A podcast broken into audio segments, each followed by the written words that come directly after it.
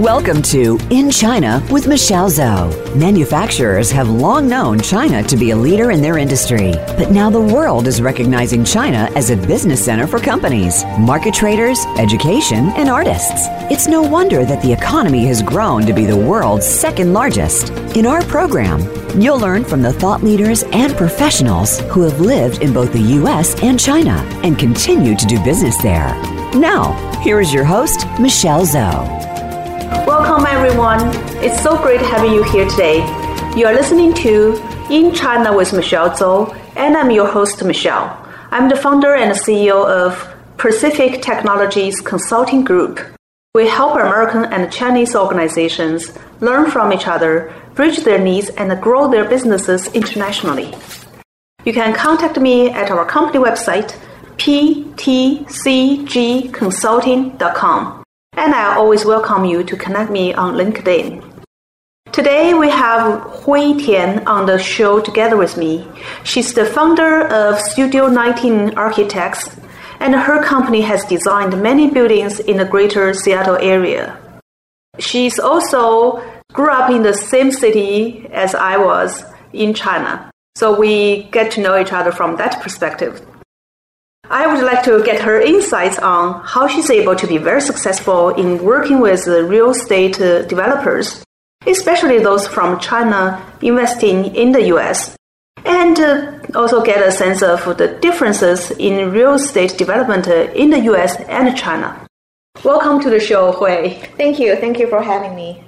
Hui, I would like to start with uh, you do a brief introduction of who you are beyond what I just, just said. okay, sure. So my name is Hui Tian, as Michelle said. So I'm a licensed architect both in US and Canada. And I have been practicing architecture for more than 20 years and most of the years are in Pacific Northwest. I also own an architecture firm based in Seattle, Washington. So I came to US in 97 on a scholarship to study architecture in University of Minnesota graduate school. And before I came to US, I already had both bachelor and master degrees of architecture also from Southeast University. As you know, that's a top architecture school in China. It's based in Nanjing. I moved to Seattle after graduated from University of Minnesota in 1999. Started my career with a firm called NBBJ. and that's a very world-renowned architecture firm. They have both offices. They are based in Seattle. Their headquarters is in Seattle, but they have offices throughout the world. And also, they have, as far as I know, they have a pretty big office in Shanghai and Beijing in China. Mm-hmm. And uh, after that, in 2005. I moved to Vancouver, BC, Canada, uh, because of some immigration reason.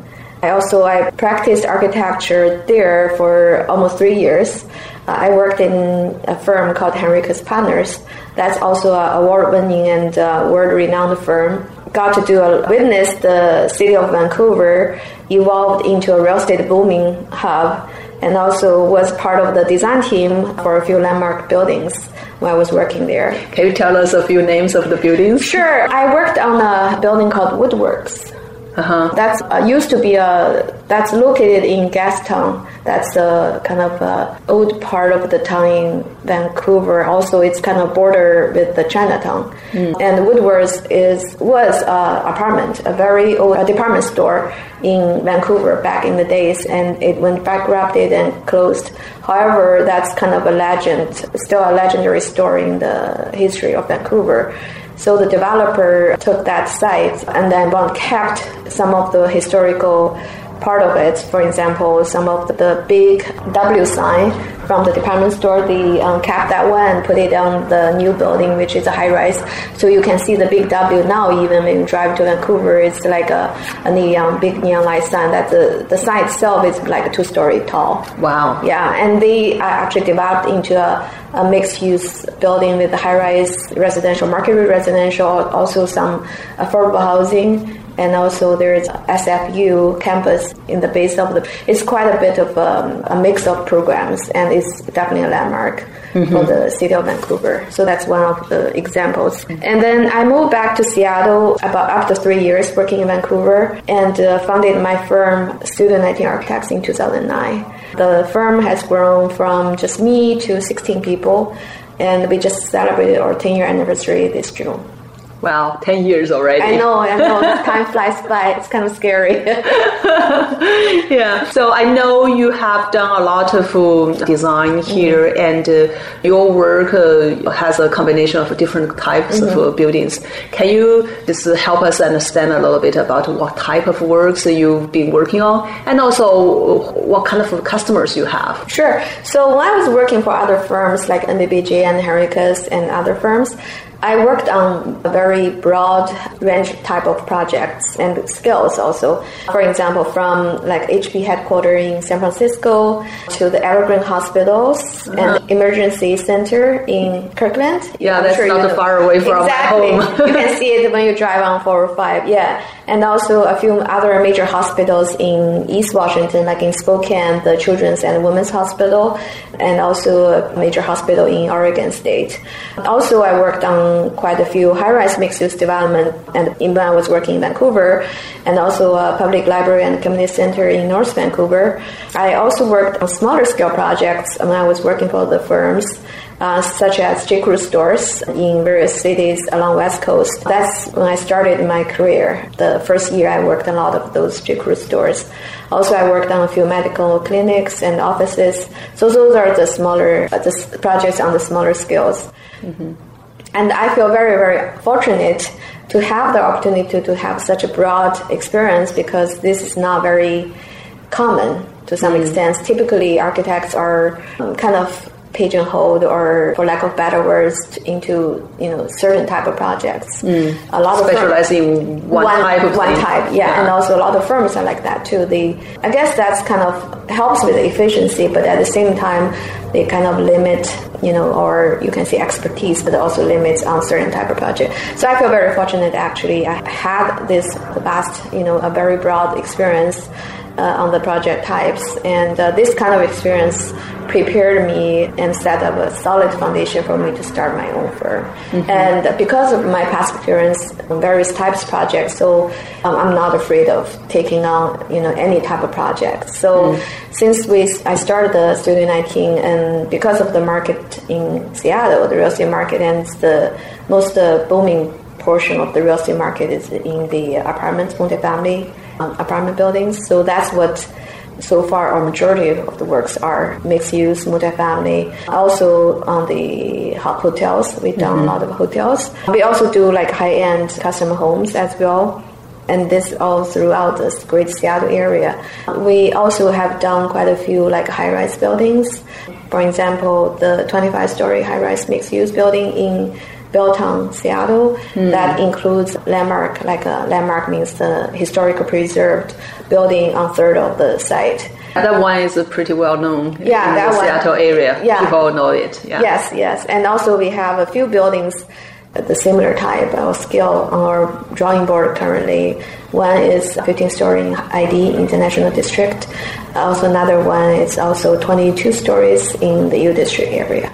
Wow, looks like uh, this uh, history of uh, working in other firms really mm-hmm. established your foundation. Yeah, so you are able to run your business. definitely, that helps. Yeah, mm-hmm. yeah. Mm. Uh, I'm curious about the kind of a client base you mm-hmm. have because uh, based on what I know mm-hmm. about you, you not just only working with the American developers, mm-hmm. you also spend quite some time working with the Chinese developers who come to mm-hmm. our Seattle area. Mm-hmm. So uh, can you tell us a little bit about the mix of your client? Sure, it's not really intentionally. You know, we were looking after a certain type of uh, clients. It's more of for one it's word of, through word of mouth. And also naturally, there are a lot of Chinese investors come to town recent in the recent five years. And they bought a lot of those sites, very prominent locations. Mm-hmm. To some extent, not just us, like uh, uh, you know, a lot of architecture firms now, they would have one, at least one or two Chinese clients. Mm-hmm. If they do developments, you know, if they do project in Seattle, it's something almost every firm probably had experience with. Yeah, I think uh, Seattle, this area is just uh, so special mm-hmm, for yeah. Chinese uh, people because uh, first, uh, I think uh, in the recent years, the Chinese leaders, mm-hmm. when they visited U.S., they come to Seattle as one of the stops. Mm-hmm. Right. Yeah, that's got people really know about this Yeah. place. And the, the location of uh, Seattle, Yeah. right, is the Right. closest city, if I remember it correctly, Yes. to China in Exactly. distance, right? Yes, yes, it is, yeah. And the other thing is, uh, it's such a beautiful city. It is, I, and I heard a lot of stories from my clients, like the clients from China, and they, a lot of them are saying they traveled all over U.S. and they still love Seattle the most. At the end, they decided to do investment in Seattle because of that reason. Also, I think because of the recent booming of Amazon and you know Microsoft and a lot of those big you know employers they are all located in Seattle, and also a lot of those IT big players also, you know, keep growing their employment in the Seattle area. That definitely is the driving force behind all this real estate booming as well.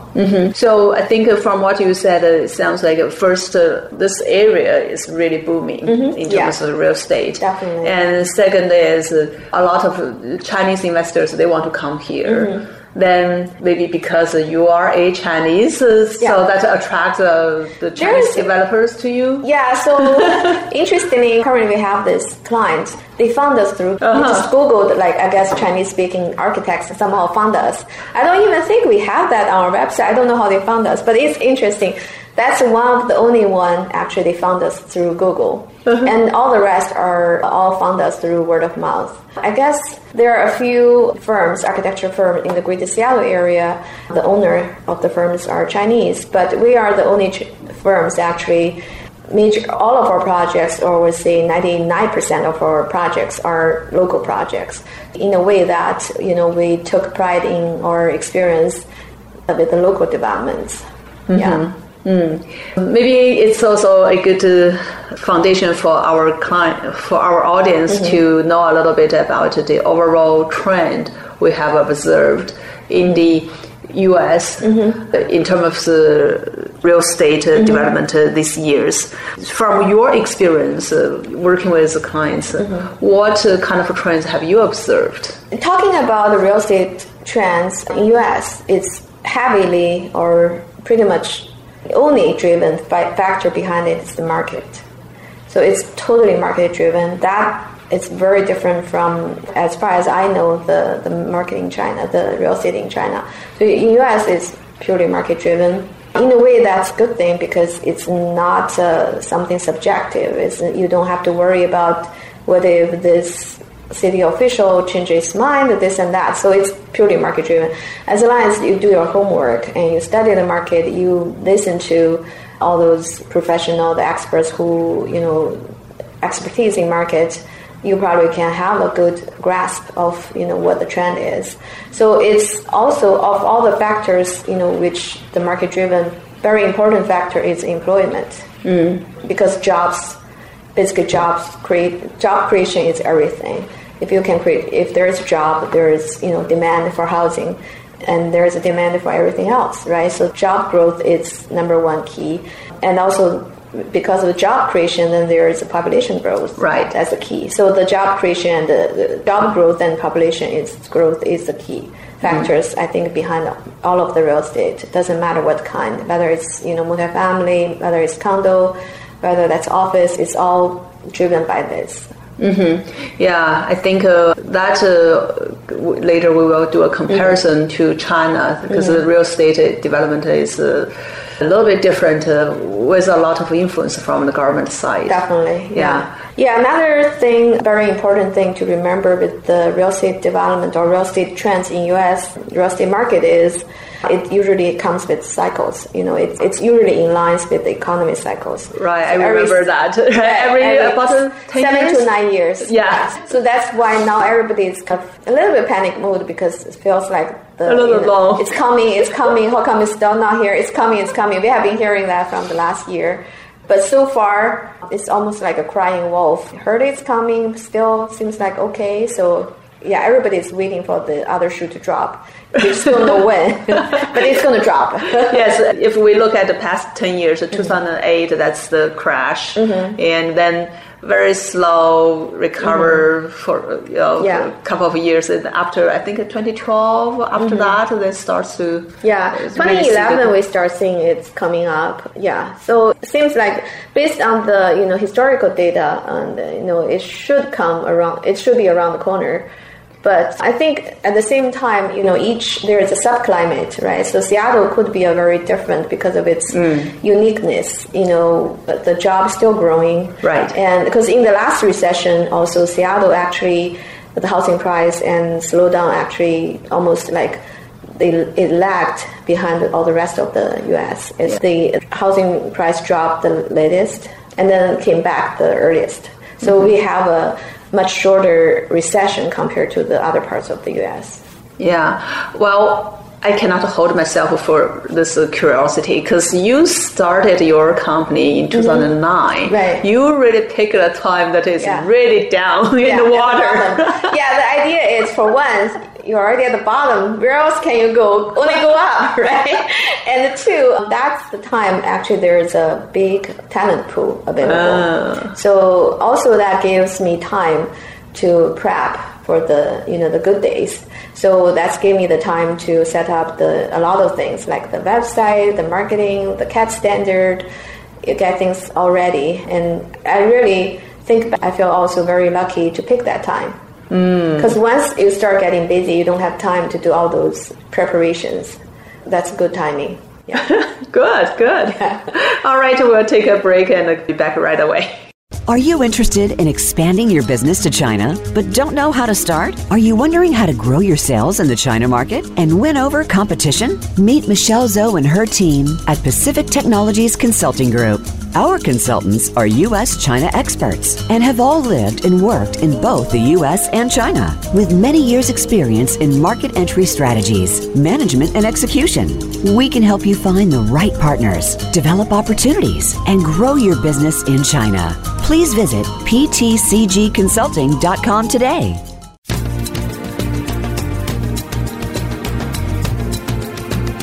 You are listening to In China with Michelle Zhou. To call into our program today, please call 1 866 472 5790. That's 1 866 472 5790. You may also send an email to info at ptcgconsulting.com. Now, back to this week's program.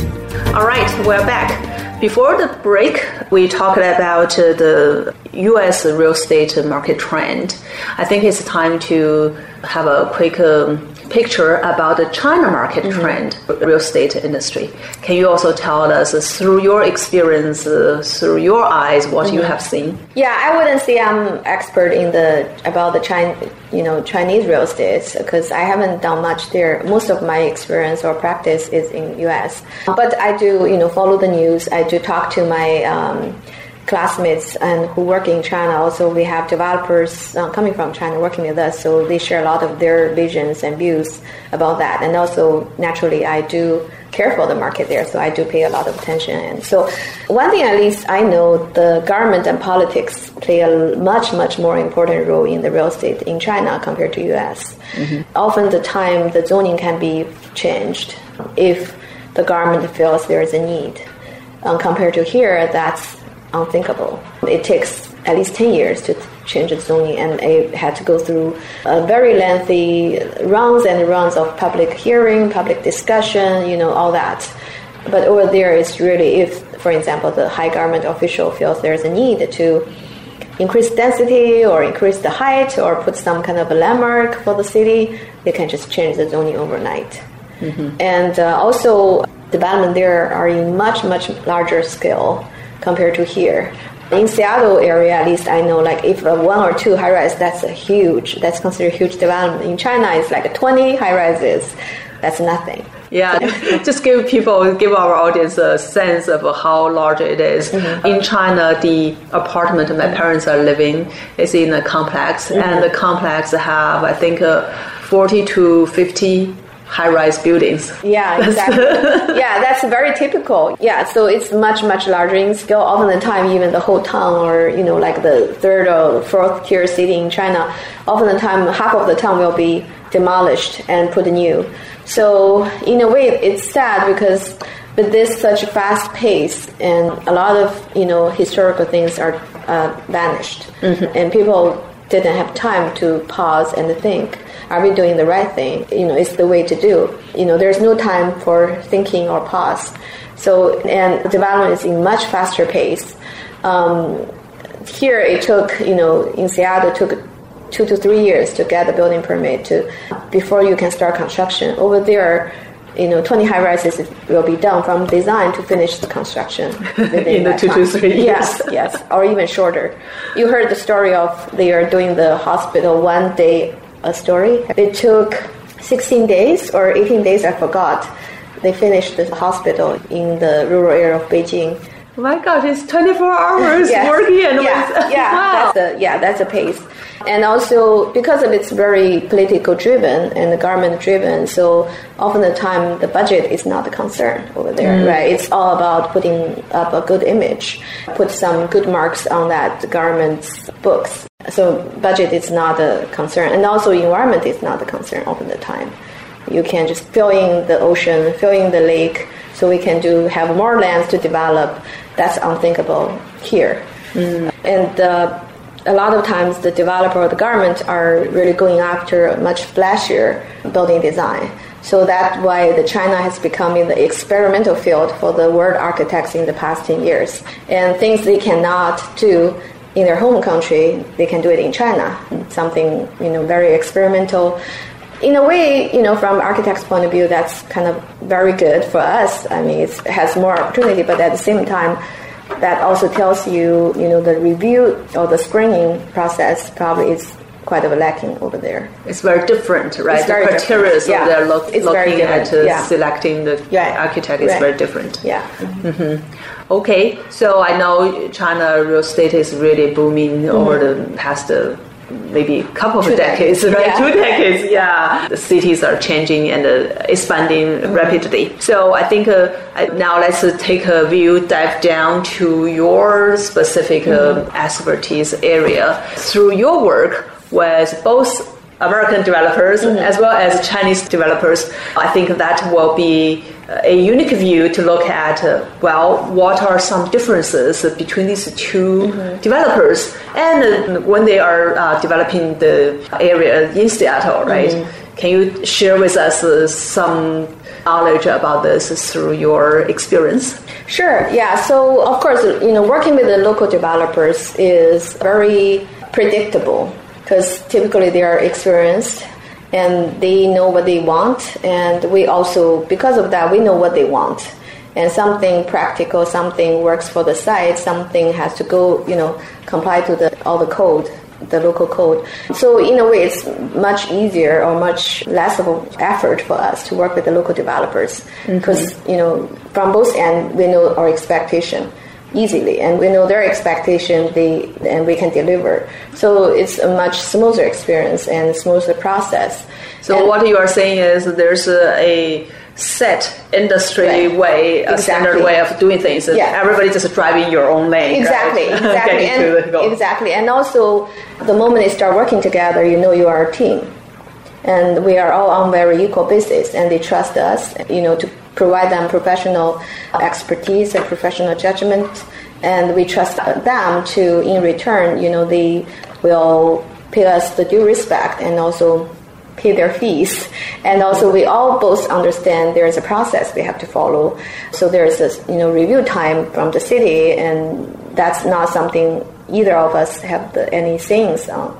Because of that, things are very in a way, it's quite already set. There's no surprises. There's no up and downs. It's a very, in a way, calming experience. you know what you're doing. They know what they are doing. exactly. It's, it's, you know, the expectation is very clear and and it's everything is predictable. Basically. Okay.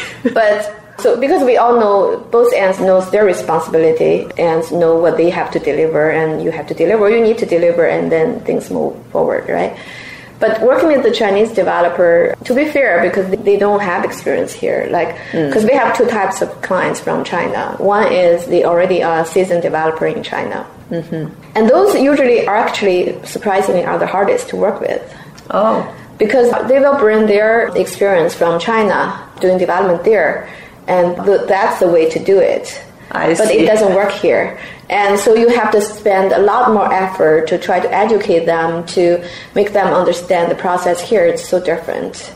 And even not just the process, even the goal of development will be very different. For example, like in China, as long as you have, I don't know about now, but at least that's true for the past, you know, decades, is if you can get access to a piece of land and do development there, guaranteed you will make money.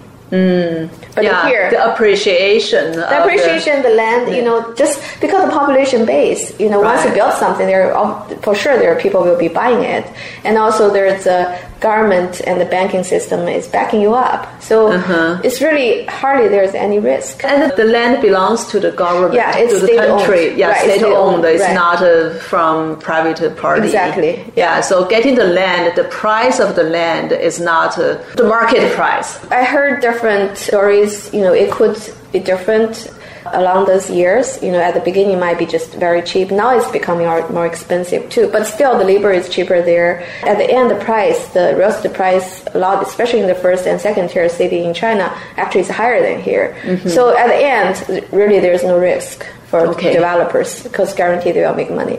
But in America, it's different. You have to do your due diligence. You have to do study the site because there could be a lot of issues with the site. You, you might not be able to develop what you thought you can develop. At the end, you could spend twenty million dollar buy a site, thought you can, you know, come get like a 500 units. At the end, you can only get 200 units. Mm-hmm. So at the end, you could lose money, and that's not uh, uncommon.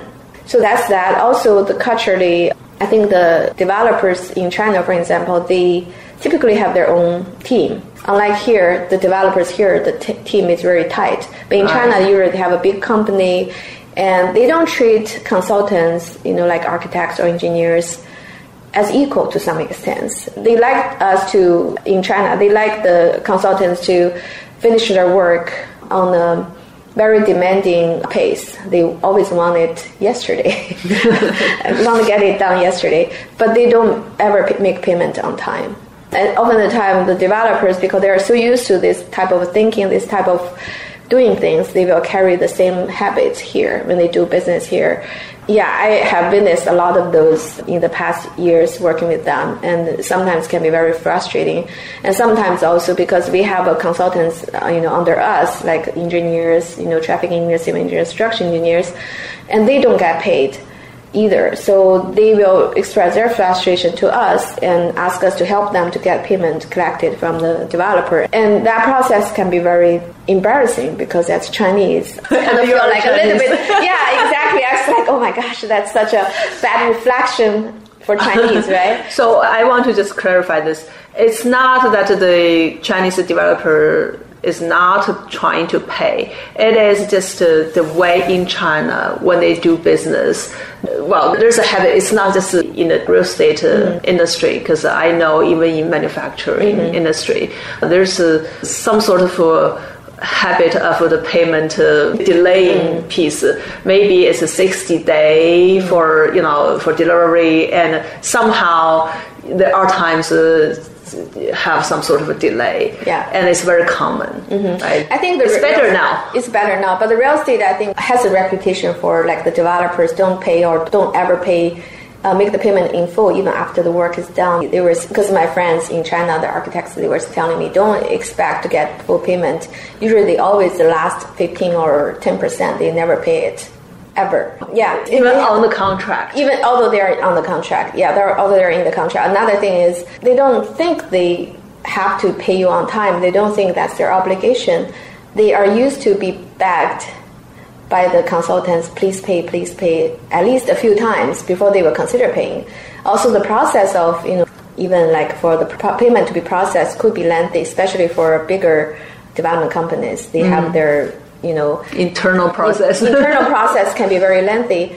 But over here, it's not how things are done in US, right? Mm-hmm. So everybody has their responsibility. The developer has a responsibility to pay the consultants on time. Otherwise, you know, nobody can stand in the business, mm-hmm. right? So Do they need to pay like a, a certain percentage before retainer fee. Yeah. yeah, that's typical, but that's covers so because once you started like for example how we bill the clients is monthly mm-hmm. per our completion of the phase like each phase you know we per how much work we have finished that phase percentage we bill it but between you know the pro- the payment the invoice we send until they paying us is at least a month, mm-hmm. 30 days, right? At that time, we we keep working. So right. the retainer actually is covering the amount of time that you know you're working but not paid. Mm-hmm. yeah, that's industry standard. Usually, you know, depends on the size of the the contract. It uh, varies from three percent to could be half, fifty percent. You know, mm-hmm. smaller fee could be even higher the retainer fee. Yeah, that's one thing. Another thing I noticed is a big culture difference is U.S. business is business. Like you know, I have a very good relationship with my local developer clients, but we don't really hang out after work. Mm. We are not personal friends. We are business friends. You know, we all very friendly to each other. We make jokes and all that, but doesn't mean we will hang out after work. But with Chinese clients, almost like they have to trust you as a person. They have to make friends with you, feel comfortable with you as a friend first before they will do business with you. So I think that's a big culture difference. Mm-hmm. So, for example, if they want to, to get to know you more, mm-hmm. do you spend time with them on having dinner together? Yes. Maybe sightseeing or do something right, together? Right. Uh-huh. Yeah, it's very actually a lot of my weekday nights and weekends are spent on those uh, dinners and business uh, like social hangouts and right. stuff like that. Yeah, that's if you ask the people to do business in China, that's they will say, yeah, of course, that's pretty common. That's almost like the you have to become friends first before you can do business. I think the good thing is a lot of those Chinese clients when they come to US, you know, at the beginning it might have a little bit of time for them to get re- used to it. Mm-hmm. After a while, the longer they stay, the longer they do business here, the more they realize, oh, it's different here, and they actually a lot of them pick those up very quickly, how to do things properly, and you know what's the proper way and things they are now used to back in China, now they have to get used to it. So, especially the ones like the smaller investors or smaller developers, because they have a very small ship, like they can turn around very quickly, they usually pick those up very quickly. Mm. The bigger development companies, often the time, the people working here are just employees, right? Mm. So they have to report they back. To make the they cannot decision. make decisions. They have to yeah. report back to their headquarters in China, and those are the ones I see a lot of them actually have failed because mm. of that because they don't do things the way it's supposed to be done here and they mm. still follow the same routine or the same habit they've done in China. Mm. Yeah. Sounds like uh, working with Chinese developers in the US mm-hmm. on projects, you need to spend a, a lot of time. A lot of time, a lot of effort. To know people, to yeah. social with them, establish a trust and a friendship. Yeah, and also educating them educating the way. Yeah, you have to do a lot of hand holding. Mm. You have to be willing to invest into a lot of efforts and time, a lot of personal time to earn their personal trust, and also have to be very patient. Mm-hmm. Wow, that's very good insights yeah. for our audience who are in, if in this industry or to but think about same, how yeah, to work with the Chinese. There's, but you know, everything comes both sides. So there are also some benefits or advantage come with that. Once they trust you, mm-hmm. and once they see you as a business friend they can trust, they usually are very loyal. Mm they come back to you, you know, the next project, the next project. So almost all of our clients are, you know, repeating, returning, yeah, yeah, repeating clients, and they once we work together, they feel they can trust you, they rely on your professional, you know, expertise. Then the next time they come back, the next time they come back, yeah. Mm-hmm. Wow.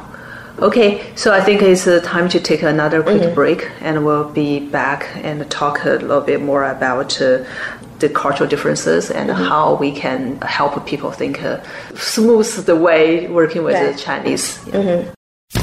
China is now the second largest economy in the world There are hundreds of opportunities for worldwide business professionals to start looking in China. From business leaders to manufacturers to artists and students, you need to discover these opportunities to grow your business and your career. Listen every week for In China with Michelle Zhou, Thursdays at 4 p.m. Pacific Time and 7 p.m. Eastern Time on the Voice America Business Channel. For business sake, you need to tune in.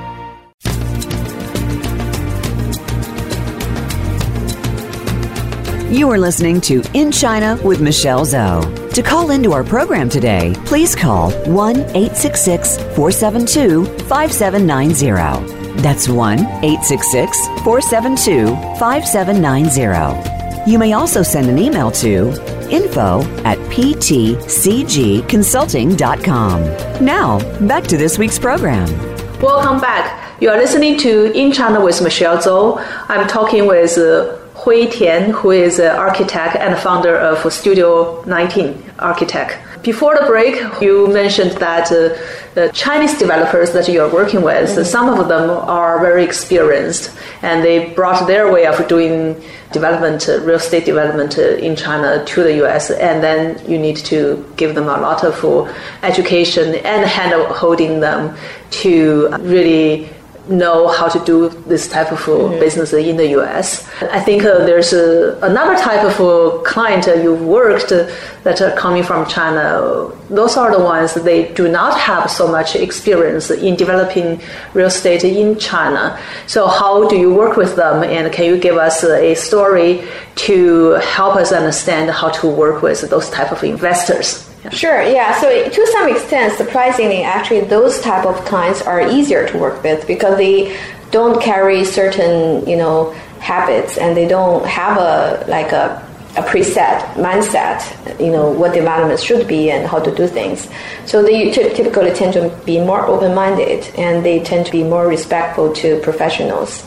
So I give you an example. One of my clients, he he is a very successful entrepreneur and he owns a lot of factory in China. So he's very successful and has a lot of fundings available for development. And his family immigrated to US and to Seattle area. He just, you know, one thing is like it's pretty difficult for him to do the same business here. And the only thing he can think of is doing real estate, real mm-hmm. estate, maybe real estate development.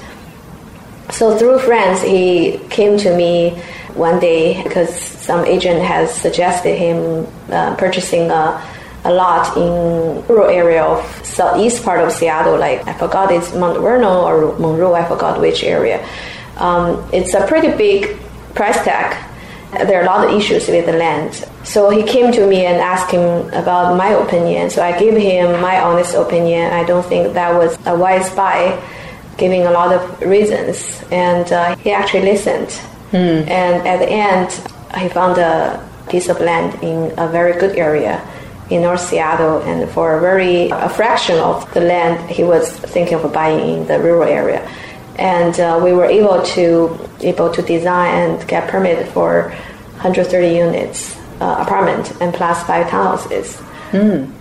And throughout the process, he's very respectful. He, of course, that comes with price. So I will have calls or WeChat and you know messages you know on a daily basis. Often the time, sometimes because of time zone, because my client travels a lot, so he always expects to get the answer or response within 24 hours. Uh, yeah, that's, that's, typical China speed. yes, right. So it's a lot of um, back and forth, you know, communication. I would say probably way, way, way more than the local developers here I would have because usually we just do emails and sometimes phone calls alternatively. But with Chinese clients, that's another thing. WeChat is very popular. They are used to use that as communication too and also throughout the process, basically, he will, you know, often the time ask questions, which you know, it's common.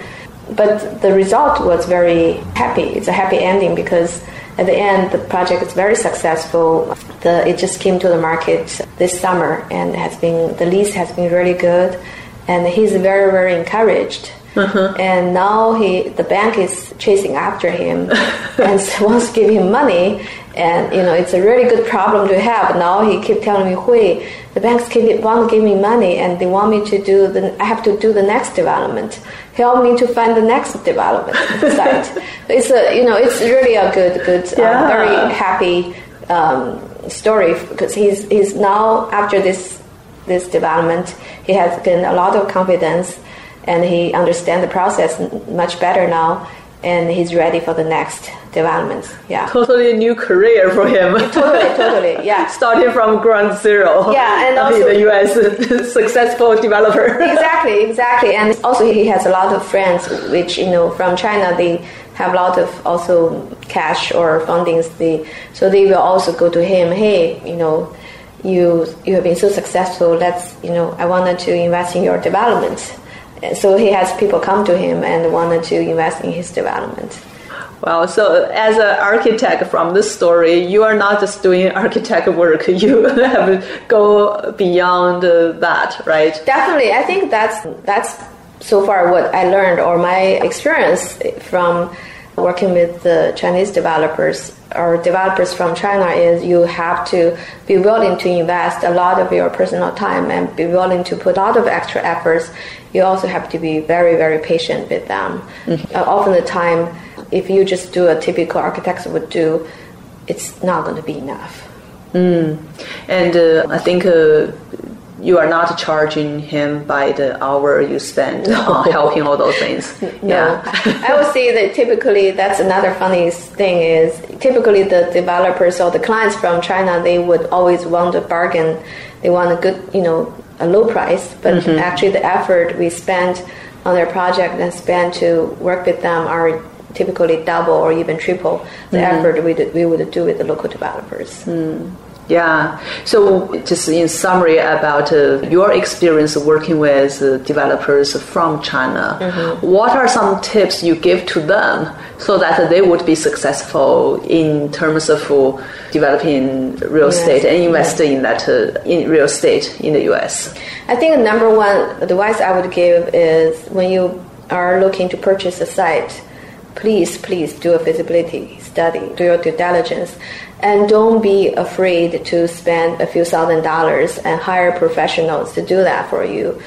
Because often the time they don't want to spend that small amount of money thinking, okay, what if there is nothing wrong with the site? I'm spending the money for nothing. Don't think that because you will not regret spending that few extra thousand dollars because at the end you might realize that extra, you know, that a few thousand dollars save you tons of millions of dollars. Mm-hmm. So, So assessment is really important. Yeah, feasibility and due diligence is very, very important. Mm-hmm. And number two, treat your consultants as equals and mm-hmm. pay their due respects and respect their time, respect their professional judgment because in return you will get their full-hearted service and you will get their professional judgment without any discounted how do i put it because if you don't treat them equal and you don't give them respect often the time they you might not get the the true or the very opinions from them mm-hmm. Okay, I think this uh, tips, uh, this advice applies to developers from uh, any country. any country from everywhere. Another thing Yeah. is, yeah, be at the beginning or in general, like you have to be conservative because that's usually the experienced developer would do. You, you you always be conservative at the beginning. Be conservative about you know what the development site can yield. Be conservative about the income it will come and be conservative about the construction costs. And after all this conservativeness, you still think the development makes sense, then go for it. And because often the time I see a lot of the uh, developers from China, they would be thinking, oh, maybe I can change the zoning. Oh, maybe I can find a contractor to build it much cheaper. And then if all of that works, then I can make this development work. Don't think that way. Be conservative at the very beginning yeah so that's i think that's a very fundamental thing when you do your calculations for a development to you know to evaluate whether this development is is, is working or not be conservative Wow, that's uh, those are very good tips uh, for anybody wants to um, you know invest in real estate in the U.S. Um, I also want to get your tips uh, uh, on the other side, giving to the architects who are in the U.S. that are working with or want to work with uh, Chinese investors because mm-hmm. that's where a lot of money is coming, right? right. And what are some tips uh, to professionals like you uh, who wants to take this opportunity? Um, I think one thing um, you one thing is to understand the culture. Often the time, I think um, because of the culture difference, there could be some miscommunication or misunderstanding that could harm the relationship between the professionals and the client. So, you know, have a good understanding of the culture would prevent a lot of those from happening. Number two is just be, um, you have to earn their trust. Because mm. culturally, they have to see you as a friend or someone they can trust before they can trust you. You could be the greatest architect in the world, but if they don't trust you, they are not going to listen to you. So to, to earn their trust is very important. Mm. Um, and number three, you just have to be willing to invest and in your time and effort. Uh, be prepared. You might have to, you know, invest your personal time. Um, that's just the nature of the culture, and people want to become become friends, right? Um, and number four would be um, a lot of times you just if you don't want to uh, have a lot of miscommunication or misunderstanding, just be very upfront and be very open, and uh, I think they will respect that at the end. Mm-hmm. Mm. In general, it is really trying to understand the other p- side mm-hmm. people's uh, or you know the different cultures mm-hmm. and how people think. Yeah. So if you can adjust yourself to meet the style mm-hmm. of your clients, then you will win their heart and their trust and yeah, the I business. Think, I believe mm-hmm. so, but at the end, also, you know, just like uh, there are also chemistry. Um, if mm-hmm. you don't feel like this, there's a chemistry, and you don't feel like you're a good fit for for each other. Um, I'm talking about client and professional relationship and and then yeah, don't do it. don't it. do it. Right? Yeah, I because I, I did walk away from a few clients because I just don't think it's going to be a good fit. There's nothing wrong in either party, but just not a good fit. Mm-hmm. And in that sense, maybe it's it's better to walk away uh, in the, at the beginning, other than there are some issues in the middle, and then you know create some drama. I heard a lot of stories about those kind of dramas. Mm-hmm, mm-hmm. So be open, be direct, mm-hmm. and uh, uh, spend some time to get to know each other, mm-hmm. and then uh, really just use your expertise to help the client yeah. reach their goals. I think if a, a, good client or um, most of the clients, they would re- definitely respect. It doesn't matter, you know, where their origins are, whether they're from China or from here. If you are sincere and if you are professional, you know what you're doing, and you are very um, direct and open about your opinions, and um, they will respect that. Mm-hmm. And respect is the foundation for every relationship. That's what I believe. Yeah. Good tips, good advice. If our audience are interested in knowing more about uh, the work your company, mm-hmm. Studio 19 Architects, uh, have done, what are some good ways for them to find more information? Sure. So they can check our works at our, our website, um, Studio 19 Architects with S at the end dot com. Our office is, is located in Pioneer Square, Seattle, and on First Avenue. You can find our address there as well. And uh, you can also reach us. Our phone number is 206 466 1225 yeah looking forward to the call or please check out our works. Yeah. Uh-huh. all right. Thank you so much for your time today. Thank you for having me. Thank you. So today we have talked about uh, the differences between real estate uh, development in the us and china. And we also shared some tips about uh, working with people across culture. I hope this is helpful to our audience. You are listening to in china with Michelle Zhou. I look forward to you to talk to you next time.